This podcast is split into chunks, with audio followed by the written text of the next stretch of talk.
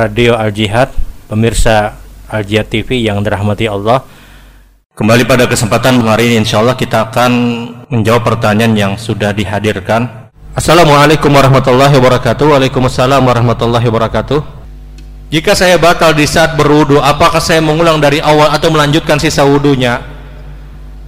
Ya, jangan dilanjutkan, diulangi.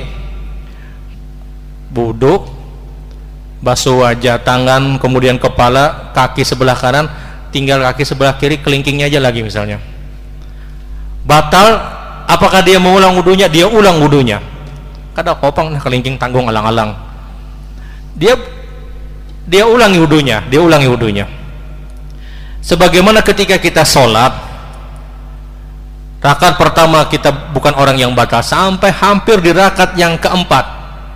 Atau di kita berada di tasyahud akhir, hampir salam kita batal. Apakah kita mengulang sholatnya atau melanjutkan sholat kita? Kita mengulang sholat kita. Kita mengulang sholat kita, dan begitu pun juga wudhu. Wallahu a'lam.